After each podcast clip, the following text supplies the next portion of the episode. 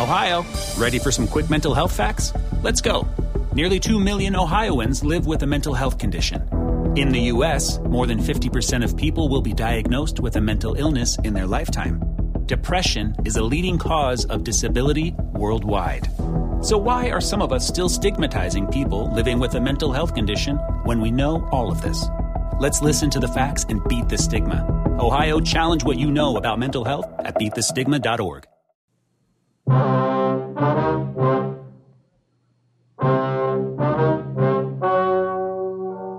Ladies and gentlemen, the story you are about to hear is true. The names have been changed to protect the innocent. Fatima Cigarettes, king size, extra mild and soothing, brings you Dragnet on both radio and television.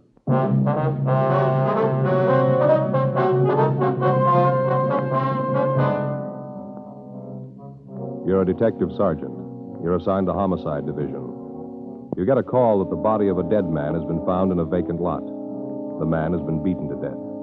Your job, investigate.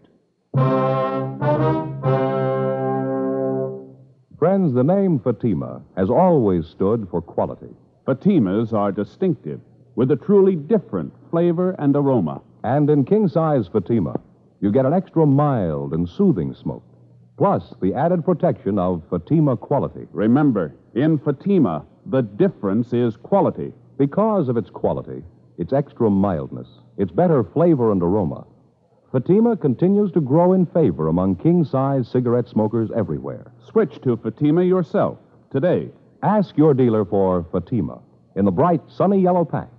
King size Fatima. The difference is quality.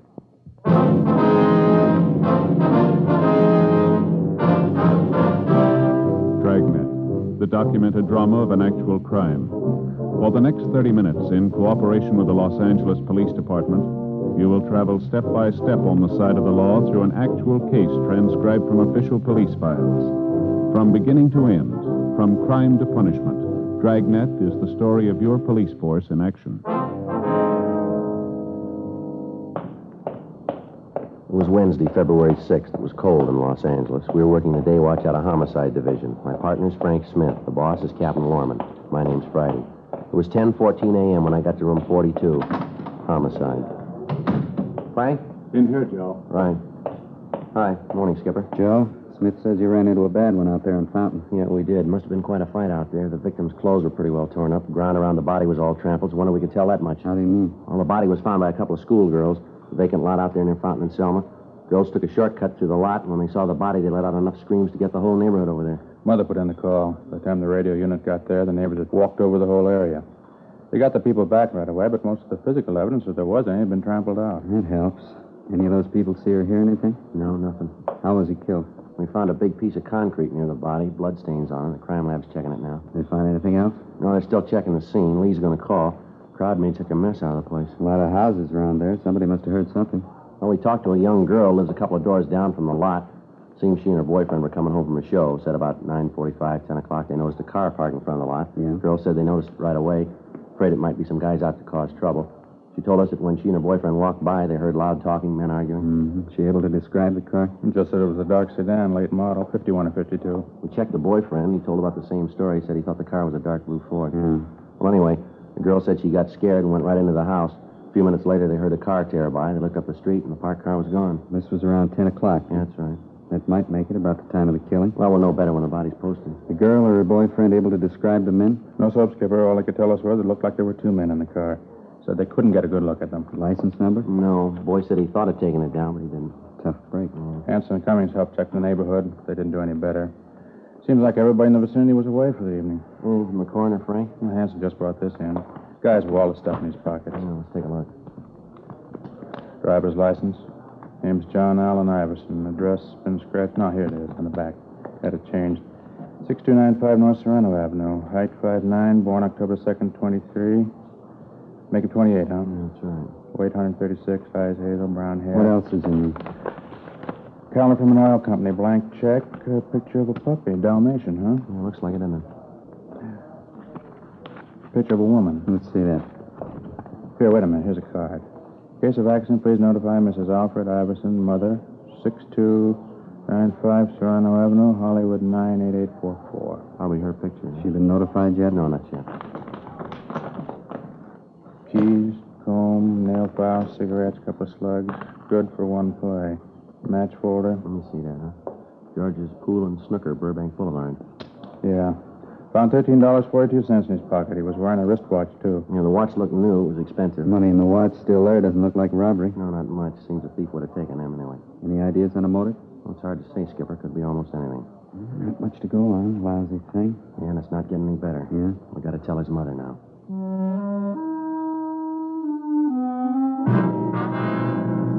10:50 a.m. We called Lee Jones to see if he'd been able to come up with any new information. He told us that besides the piece of cement, his crew had been able to find little other physical evidence. Tests of the blood found on the concrete were not finished, but Lee said that it looked like the murder weapon. Although the ground around the body was fairly soft, the people in the neighborhood effectively obliterated any footprints that the killer might have left. We were faced with the old problem. The average citizen, in an attempt to be helpful, had unknowingly destroyed what physical evidence we might have found. We went by R&I and checked the name John Allen Iverson without result. 11:35 a.m. Frank and I signed out and drove to the address listed on Iverson's driver's license, 6295 North Serrano Avenue. It was a small frame cottage set well back on the lot. The yard was well kept, and as we climbed the front stairs, we could hear a dog barking in the rear of the house. We rang the bell, and a lady in her middle 60s answered the door. It was the woman in the picture that we found in Iverson's wallet. Yes? Mrs. Iverson? Yes. Police officers, ma'am. Like to talk to you if we could. Well, of course. Won't you come in? Thank you very much. You'll have to excuse the way I look. I was in the middle of baking. Uh, what was it you wanted, officer? Oh, I'm sorry I don't remember your name. Joe Friday, ma'am. This is my partner, Frank Smith. How do? Is it about the dog barking at night? We've tried to keep him quiet. Alarm clocks, hot water bottles, everything. He's just a puppy, though, officers. He doesn't know. No, ma'am. It's not about the dog. It's about your boy. John? What's he done? Well, he's had an accident, Miss Iverson. An accident? John? Yes, ma'am. Serious? Yes, ma'am. Pretty serious. You sure it's my boy? John Allen Iverson? Yes, ma'am. It's your boy. He's he's in the hospital. Is that it? No, ma'am. He's not in the hospital. Not in the hospital. He's dead? Yes, ma'am. I'm sorry. John? John Allen Iverson? You're sure? Yes, ma'am. We're sure. Oh, oh no. It can't be. I won't let it be. John, my baby. You've got to be wrong. No, I'm sorry, ma'am. John. John dead. Gone away from me. For always. Why? Why does it have to be John? Why? It's always the same question, isn't it? Yeah. How do you answer it?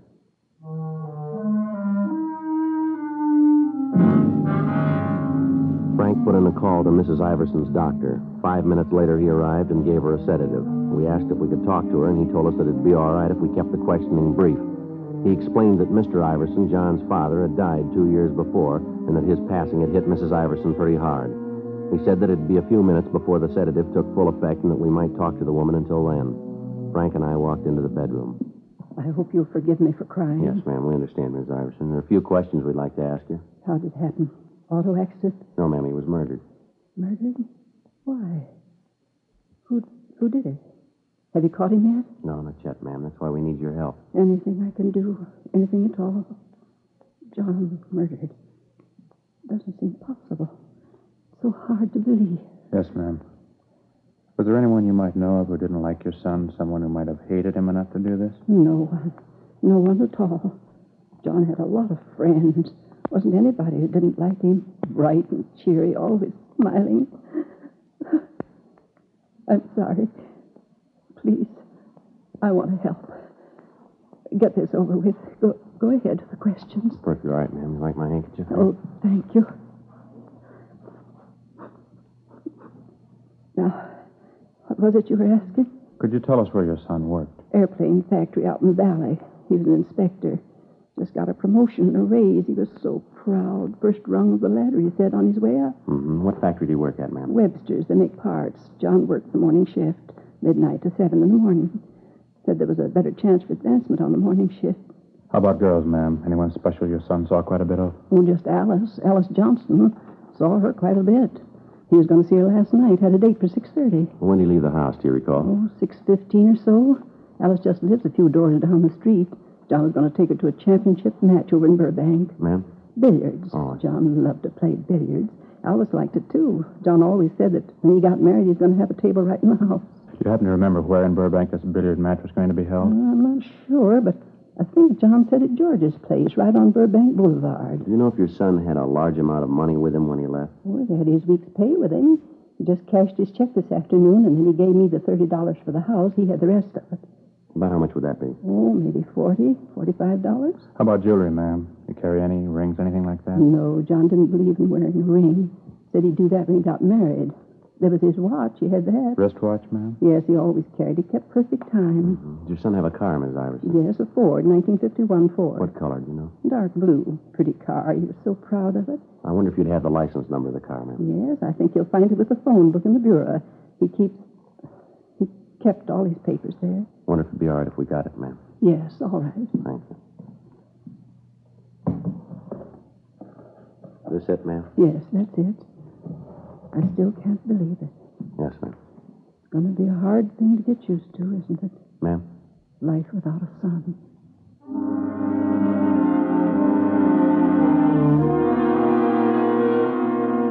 12:40 p.m. Frank and I drove back to the office and checked the license number we'd gotten through DMV. The car was registered to a John Allen Iverson, 6295 North Serrano Avenue. Legal owner, Bank of America. A local and an all-points bulletin were gotten out on the car, all occupants to be held for investigation. In the event the car was found abandoned, a stakeout was to be placed on it and homicide was to be notified. We checked the name Alice Johnstone through R&I, but there was no record on her. 1.50 p.m. Frank and I drove out to her place of employment, an unpainted furniture factory on Ventura Boulevard. We questioned the girl for a good hour, and she explained that John Iverson was usually on time for his dates with her, but the previous night he'd called to say that he'd be a little late. He called several more times and finally said that he was afraid they'd better cancel the date and that he'd call for her in the morning. She told us that she could think of no reason for anyone to be jealous of her spending so much time with Iverson, that he was the only date that she'd had for over a year. She gave us names and addresses of mutual friends to add to the list we already had to check out. 3.05 p.m. Frank and I went for something to eat. Is that all you're going to eat, Frank? Just that little salad? Yeah, Elizabeth's got the idea I ought to cut down on my lunches. Said I'm getting too heavy around the middle. Oh, that's too bad. Chili was good. Yeah, it looks good. Pretty spicy, was it? No, no, just right. A lot of beef. Uh huh. Joe, Yeah. You think I'm getting too fat? No, you don't look it to me. When a man gets in his 30s, he's supposed to look a little portly, isn't he? Oh, I don't know, Frank. You couldn't prove by me. I Well, I always heard so. My father was pretty heavy. That has a lot to do with it. That's so? Well, sure, you know, it's heredity, that stuff. A lot of beef, huh? Yeah, now look, Frank, why don't you have a bowl of the chili? It doesn't look like it's got too many calories in it. No, it doesn't, does it? Miss? Oh, miss, could I have a bowl of that chili? Uh, some of that coconut cream pie, too. Thanks. Yeah, right away. What do you figure, Joe, about the Iverson? Oh, no, I can't figure it. If we could just come up with a motive, it might be easier. Give us some place to start. Yeah. Young kid. Seemed everybody liked him. It looks that way. I've been thinking about that robbery angle. His mother said he left the house with about $45, didn't she? Now, we find him, and he's only got 13 of it left. Where'd the rest go? And that watch. If anybody was going to hold him up, they'd take the watch. They could have gotten something for it. Figure revenge? Jealousy? I don't know. The girl said there wasn't any reason for that. Look, as soon as you finish your lunch, let's check the place he worked. The guys he worked with, maybe they can give us the answer. It's been done before. Yeah? Iverson. He just got a raise and a promotion. Maybe somebody thought they should have got it. Before we left the lunchroom, we called the list of names into R&I. 3.32 p.m. Frank and I drove out to the aircraft plant where John Iverson had been employed. We checked with the foreman of the shop, the men he worked with, the personnel office, everyone he came in contact with during the day's work. They all gave us the same answer, that they could see no reason why anyone would want to take his life. 4.56 p.m. The list of names we'd given R&I had come back with no make. None of the names had any criminal record.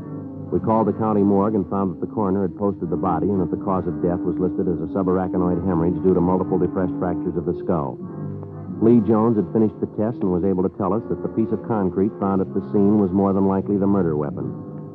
6.15 p.m. Frank and I drove over to Burbank to George's Pool and Snooker Hall. It was a big place with a lot of neon over the entrance. Inside, there were about ten tables with a row of theater chairs on each side of the large room. Just off the entrance was a small bar. Except for a man brushing off the table, the place was empty. Hi, what'll it be? Pool, billiards, or snooker? You the manager here? No, I'm not. I kind of run the place, though, when he's not here. Something I can do? We're police officers. My name's Friday. This is my partner, Frank Smith. I do. I'm Sam Howard. Were you on duty here last night, Mr. Howard? Yeah, until about midnight. I leave then. Sometimes when George asks me, I stay on, but I usually shove off about midnight. Why, anything wrong? I can get George on the phone. Do you know a man by the name of Iverson, John Iverson? You ever see him around here? Iverson? There's an awful lot of guys come in here, hard to tell. What's he look like? He's 5'9", about 136 pounds, brown hair. Likes to play billiards, I understand. John. I... Yeah, I think I know who you mean. Never knew his last name before, but he comes in here quite a bit. Always plays billiards, three cushion. You see him last night? Well, there were an awful lot of people here last night. Had a match, pretty crowded. Well, was he in here last night? Well, yeah. Came in, watched the match for a while, then he sat up at the bar, had a couple of beers. Was he drinking with anybody? Let me think. Yeah, he and another guy were talking it up. The other guy was popping for the drink. You know the other man? No, sir. Don't think I ever saw him before. About what time was that? Gee, it's hard to say. I was pretty busy. It's important, Mr. Howard. Like that, huh? Well, I'd say it was 7 o'clock, maybe 7.30. Johnny came in first. He watched the matches for a while. Then when this other guy came in, they both moved to the bar. Stayed there talking till about 9.30, 9.45. Then they walked out together. They were together all evening then? Yeah, near as I can tell. What did this other man look like? Let me think. I'd say he was maybe 36, 37, had kind of dark hair. How tall would you say he was? Oh, about your height, 5'10 or 11. Had on a plaid sport jacket. I noticed that because I've been looking for one like it. You know, sort of Glen plaid, only with more color. Not exactly loud. What color was the jacket? Blue. Real rich blue. Must have cost a fellow a lot. During the conversation, did Iverson and this other man seem to get along all right? Oh, yeah. Even when the fellow lost the bet. What bet? Yeah, they, they had a bet on a match. The other guy lost, and he had to pay Johnny ten bucks. Didn't have the cash, had to cash a check. You cash it here? Yeah, it was a payroll check. George doesn't like it when we cash personal checks. If they bounce, we have to stand the loss. You think we could locate that check, Mr. Howard? Do you happen to remember the company name on it? No, not right off. I can get it for you. Sir? Well, George wasn't feeling too well today, so he didn't get to the bank. Check's still in the safe. Check was issued from the Kimberly Insurance Company and made out to Martin G. Weber. The endorsement was made by Weber with a notation of his address under the signature. We called the office and had the name run through R&I. There was no record on him. According to the information we'd gotten from Sam Howard, the last time the victim was seen alive at 9:45 p.m., he was in the company of Martin Weber. Frank and I got in the car and drove out to the Kimberly Insurance Company. It was a large building on San Fernando Road. The employees were leaving the building when Frank and I got to the office of the general manager. We asked him about Weber, and he told us that he'd been with the firm for the past 10 years, starting as a runner on the floor and rising to the position of office manager. He told us further that in his entire 10 years of service, Weber had never been late or missed a day's work. However, on that particular morning, he hadn't shown up at all. We called our office and arranged for a stakeout on the building of the insurance company. Frank and I drove out to Weber's home, a modern apartment house in the North Hollywood area. We rang the bell, but there was no answer. We checked with the landlord, and he told us that he hadn't seen Weber the night before. In the company of the manager, we checked Weber's apartment. He was not there, and from what we could see, the bed had not been slept in. In further checking, the manager was able to give us the name and address of Weber's sister, a Mrs. Madge Wilson. We arranged for a stakeout on the apartment. 9.20 p.m. Frank and I drove over to check with his sister. Yes? Ms. Wilson? That's right. Police officers, Ms. Wilson. I'd like to talk to you. My name's Friday. This is my partner, Frank Smith. Come in. But I thought all this had been cleared up. Ma'am? Well, you hear about my brother Martin, aren't you? Well, yes, ma'am. I don't think I understand. Neither do I. It seems to me that you'd spend your time trying to find out why the man did it instead of bothering us. My husband won't like this at all. We're taxpayers. We've got rights. Just a minute, ma'am. I think maybe there's a misunderstanding. Nothing here. of the sort. You're here to talk about Martin, aren't you? Yes, ma'am. No misunderstanding at all. He had an accident. It's up to you to take care of the man who did it. Put him in jail for a long time. I'm sorry, Mrs. Wilson. I'm not sure we know what you're talking about. Well, this is the limit. My poor husband spends practically the whole night filling out forms, and you didn't even take time to read them. I'm talking about Martin's accident. The man who ran him down last night, put him in the hospital, broke his leg. That's what I'm talking about. Now, I've got two kids upstairs with bad colds, and I haven't got time to stand around and talk to you. If there's anything else you want to know, you can talk to my husband. He'll tell you. You say your brother was run down by a car last night, ma'am? Yes, last night. And he's in the hospital now? Yes, yes, yes. Now, look, we're only trying to conduct an investigation, ma'am. Could you tell us what time this accident happened and where? All right. It's on the report if you'd only read it. Yes, ma'am. Martin was on his way home last night. He stepped off the curb out on Burbank Boulevard, and this car came right around the corner and hit him. Broke his leg. Sent him to the hospital. He's been there ever since. He's there now. What time did this happen, ma'am? Do you know? Sure, I know. It was 9.45.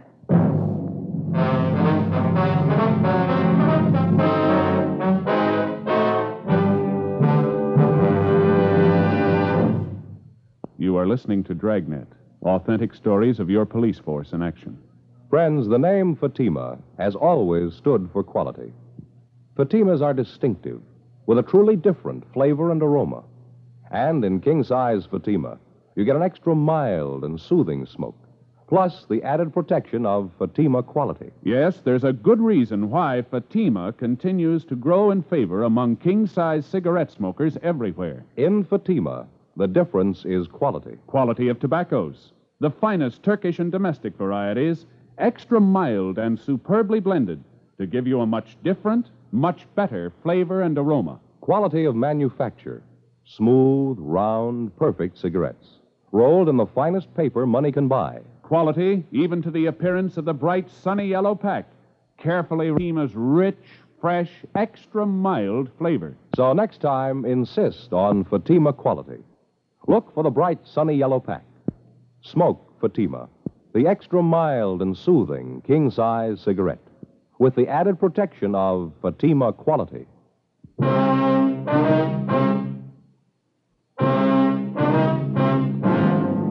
When we explained about John Iverson's death to Mrs. Wilson, she was extremely apologetic about the way she'd acted. She went on to say that her brother did have an appointment with Iverson the night before. We put in a call to Sergeant Erbson of the Accident Record Bureau downtown, and he told us that there was a traffic accident report which listed the time of the accident at 946, corroborating the story given us by Mrs. Wilson. Weber had been given emergency treatment at Georgia Street and then transferred to General Hospital. From what Sam Howard had told us, we knew that Iverson had been alive at approximately 9:45 p.m. The deputy coroners fixed the time of death at approximately 10 or 10:30 p.m. The fact that Martin Weber had been run down by a car at 9:46 p.m. seemed to absolve him of any part in the crime. The stakeouts at his place of business and at his home were removed. Frank and I drove over to General Hospital to interview Martin Weber. His leg was in traction, but he seemed to be in good spirits. I was on my way home, just stepped off the curb to catch a bus. Next thing I know, I looked up right into a pair of headlights. Almost scared me to death. Oh, and whammo, I was on the street, my leg broken. Oh, well, I'm covered. The whole thing won't cost me a cent. Yes, sir. Uh, we were talking to Sam Howard over at George's billiard hall. He said you were there with John Iverson last night. That right? Yeah, that's right. Had a talk with old John. Had a big business deal, trying to sell him some insurance. Oh, I didn't know you were a salesman, Mr. Weber. Well, I'm not really. Office manager. I don't like the job. Figured if I could bring in a good sale, the boss might let me have a crack at selling. Well, did Iverson give you any indication that he wanted any insurance? Well, not right off. He's always been worried about his mother, though.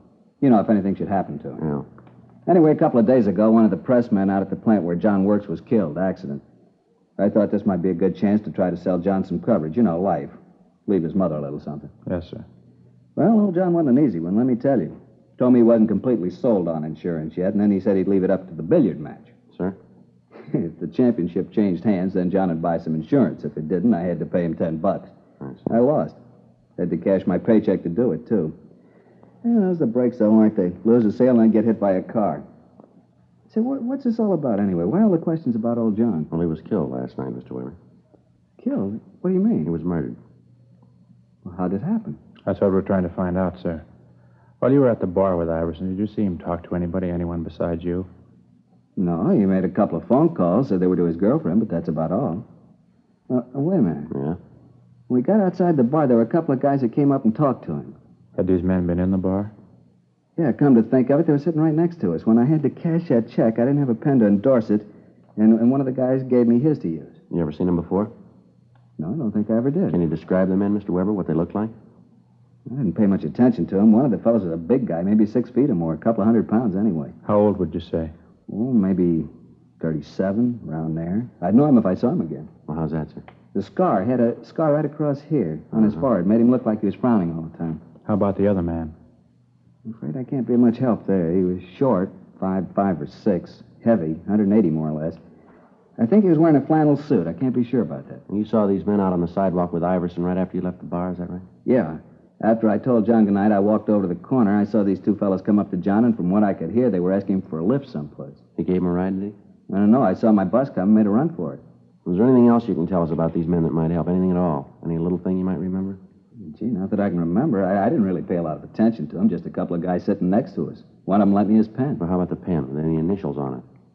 No. It was the tall guy, the one with the scar. He loaned it to me. It was one of those plastic things, you know, with a figure that disappears when you turn upside down. Mhm, I know the kind you mean. I noticed it because I thought it was kind of cute. Anyway, it was put out by a Venetian blind company. It had the name right on it. Can you remember the name? Let me see. Um, Rogers. Rogers Blind Company. All right, fine. Here's our card. If you remember anything else, we'd appreciate a call. Sure thing. Uh, say, you fellas going out to Rogers? Yes, sir? I kind of hate to ask. Yes, sir. Uh, you pick up one of those pens for me?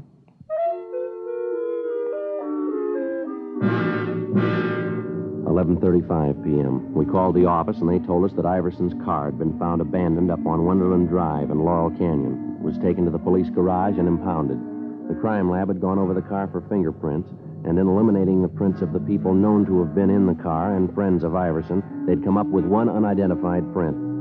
As remote as it was, the lead about the pen had to be checked out. We called the Rogers Blind Company, and the night watchman gave us the home phone number of the personnel manager. We called him, and he agreed to meet us at the plant.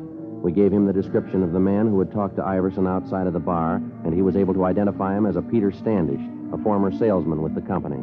He recognized Standish from the description of the scar, but he was unable to tell us the name of the other man. The personnel manager furnished us with Standish's last known address, but he'd moved and left no forwarding address. Frank and I went back to the office and ran the name through R&I. Standish had a record of two arrests on suspicion of 211 PC, one of them only a month before.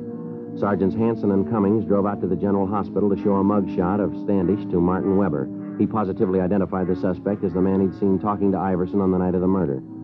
We checked with Dean Bergman and Leighton Prince. The fingerprint found in the car matched perfectly with the prints of Standish. Frank and I drove out to the last address on the suspect's arrest report. The manager of the apartment told us that he'd gone out a few minutes before. She told us that there was another man living in the apartment with Standish, and the description she gave tallied closely with the one we had of the man seen with Standish in the bar the night of the murder. She informed us that he was registered under the name of Charles Teal. In the company of the manager, we made a search of the suspect's apartment, but we found nothing. We asked the manager not to give any indication that we were in the apartment, and she agreed to cooperate. We settled down to wait. An hour went by, an hour and a half, two hours. Yeah, well, I'm getting tired of it, Teal. Every night the same thing, dragging you out of some crummy bar. You don't knock it off, I'm going to get myself another boy. Not only that, but I'm getting sick All right, of let's hold it right there, Cops, Steve. lousy. Watch it, Frank. All right, hold it, mister. Hold still. Fuzz, crummy fuzz. I had to walk right into it. How's the other one, Frank? He's out. Want to shake him down? Yeah. What do you want with me, cop? I done nothing. You got nothing to hold me for? He's clean, Joe. So's the other one. We got plenty, Standish. Let's go. What? What you got on me? Murder, mister. Murder me? You're crazy. You're off your rocker. Yeah, sure. All right, Frank. I'm getting him up. Come on, boy. I told you, Standish. I told you they'd get us. Shut up, you little... All right, let's hold it right there, mister. Don't make any more problems. It was here. him. He did it. I didn't want to. It was his idea. I'll tell you all about it. Should have known not to trust you, Teal. Look what you got me into. We only wanted his money. He wouldn't give it to us. Standish kept trying to hit him with that piece of cement. I tried to make him stop. Didn't try to stop me splitting the dough. You got more than half. Don't worry about it. What do you mean? You'll split this one even.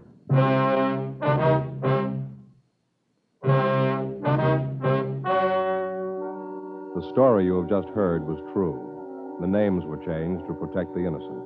On June 4th, trial was held in Superior Court, Department 86, City and County of Los Angeles, State of California. In a moment, the results of that trial. And now, here is our star, Jack Webb. Thank you, George Fenneman. Friends, as we told you earlier, the name Fatima has always stood for quality. That same Fatima quality is the reason why king size Fatima continues to grow in popularity among smokers everywhere. Try 'em and see if you don't agree with me. That Fatima gives you an extra mild and soothing smoke, plus the added protection of Fatima quality. Next time you buy cigarettes, look for the bright sunny yellow pack and ask for king size Fatima.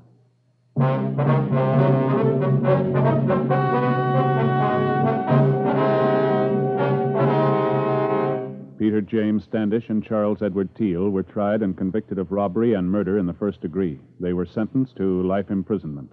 They're now serving their term in the state penitentiary, San Quentin, California.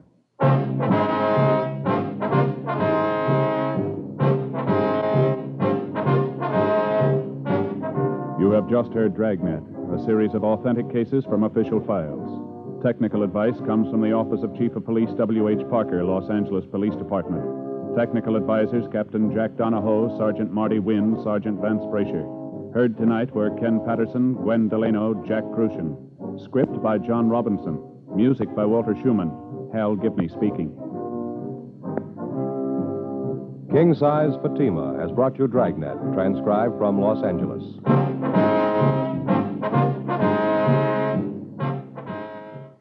Friday, hear the Mario Lanza Show over NBC.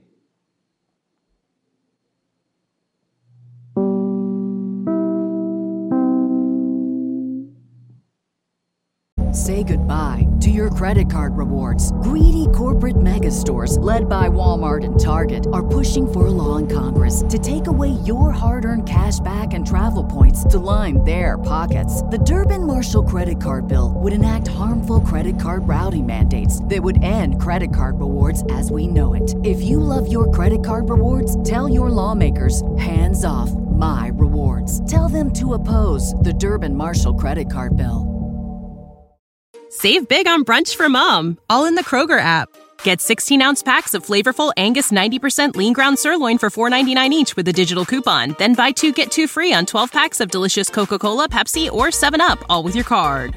Shop these deals at your local Kroger today or tap the screen now to download the Kroger app to save big today. Kroger, fresh for everyone. Prices and product availability subject to change. Restrictions apply. See site for details.